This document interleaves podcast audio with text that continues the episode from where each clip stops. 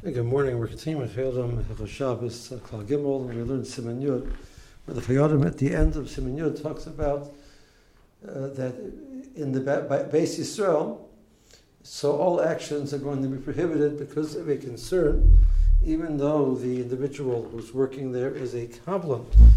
But even a Kabbalah, if the Jew tells the Kabbalah to do the work specifically on Shabbos, uh, the Jew tells them before Shabbos to do it on Shabbos, or the Jew tells them on Shabbos to, to do that work, is going to be usher.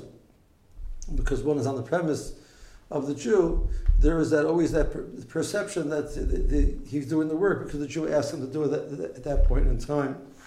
I do want to point out that there are some Achronim who do not accept this uh, idea of the Chayei Adam. We spoke about before the Maris Ayin that Chazal were concerned about. So we mentioned there were multiple uh, explanations in the Maris Ayin. One is um, that people will think the person is a sachir yom as opposed to a Kabbalah. And we said according to that reasoning, in any scenario where a person is, it's well known that this is done with Kabbalahs, it's not a problem. And we said the second concern um, that, like the Chayei Adam says over here, that people will, will think the person was instructed, even as a Kabbalah, to do the work specifically on Shabbos.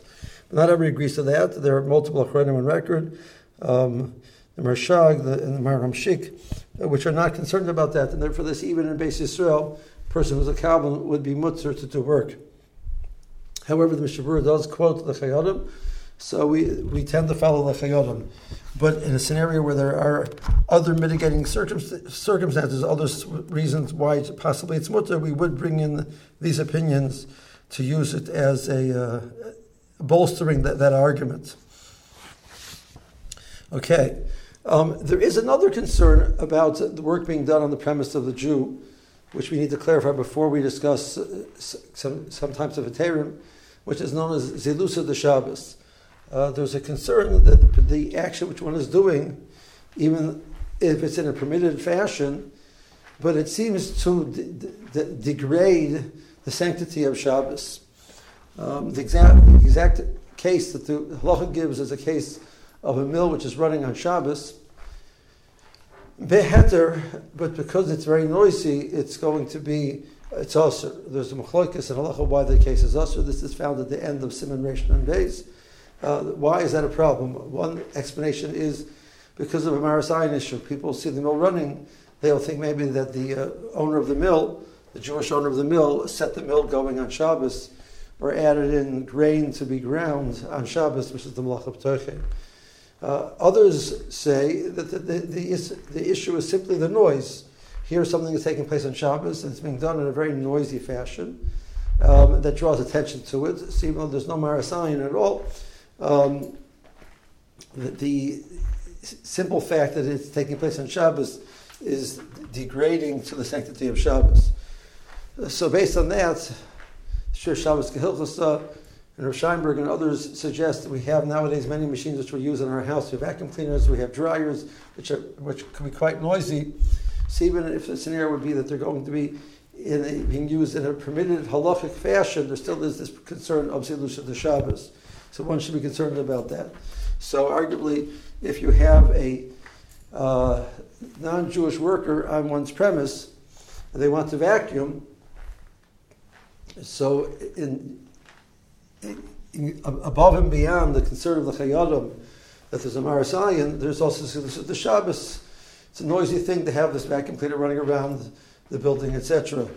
So that is a, that is a another concern which one must take into consideration. So even if you've solved the the, the issue, you still have this concern of Zelusa de Shabbos.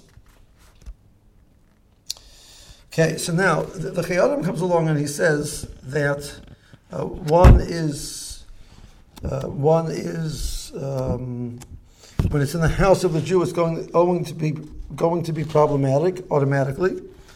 Uh, there's an interesting quote for Moshe Feinstein where he limits the idea of this chayadim. Uh, this is found in the Sefer Amirah L'Akum from Rabbi Simcha Bunim Cohen. I have the older version. I think the, the newer version, it's, they added more pages. It's found on page 92. In a footnote, he says he heard from Ramosha that Ramosha is going to put a limit limit on this issue of the Chayei Adam, um, when this the malacha is taking place uh, in the, in the Jewish home.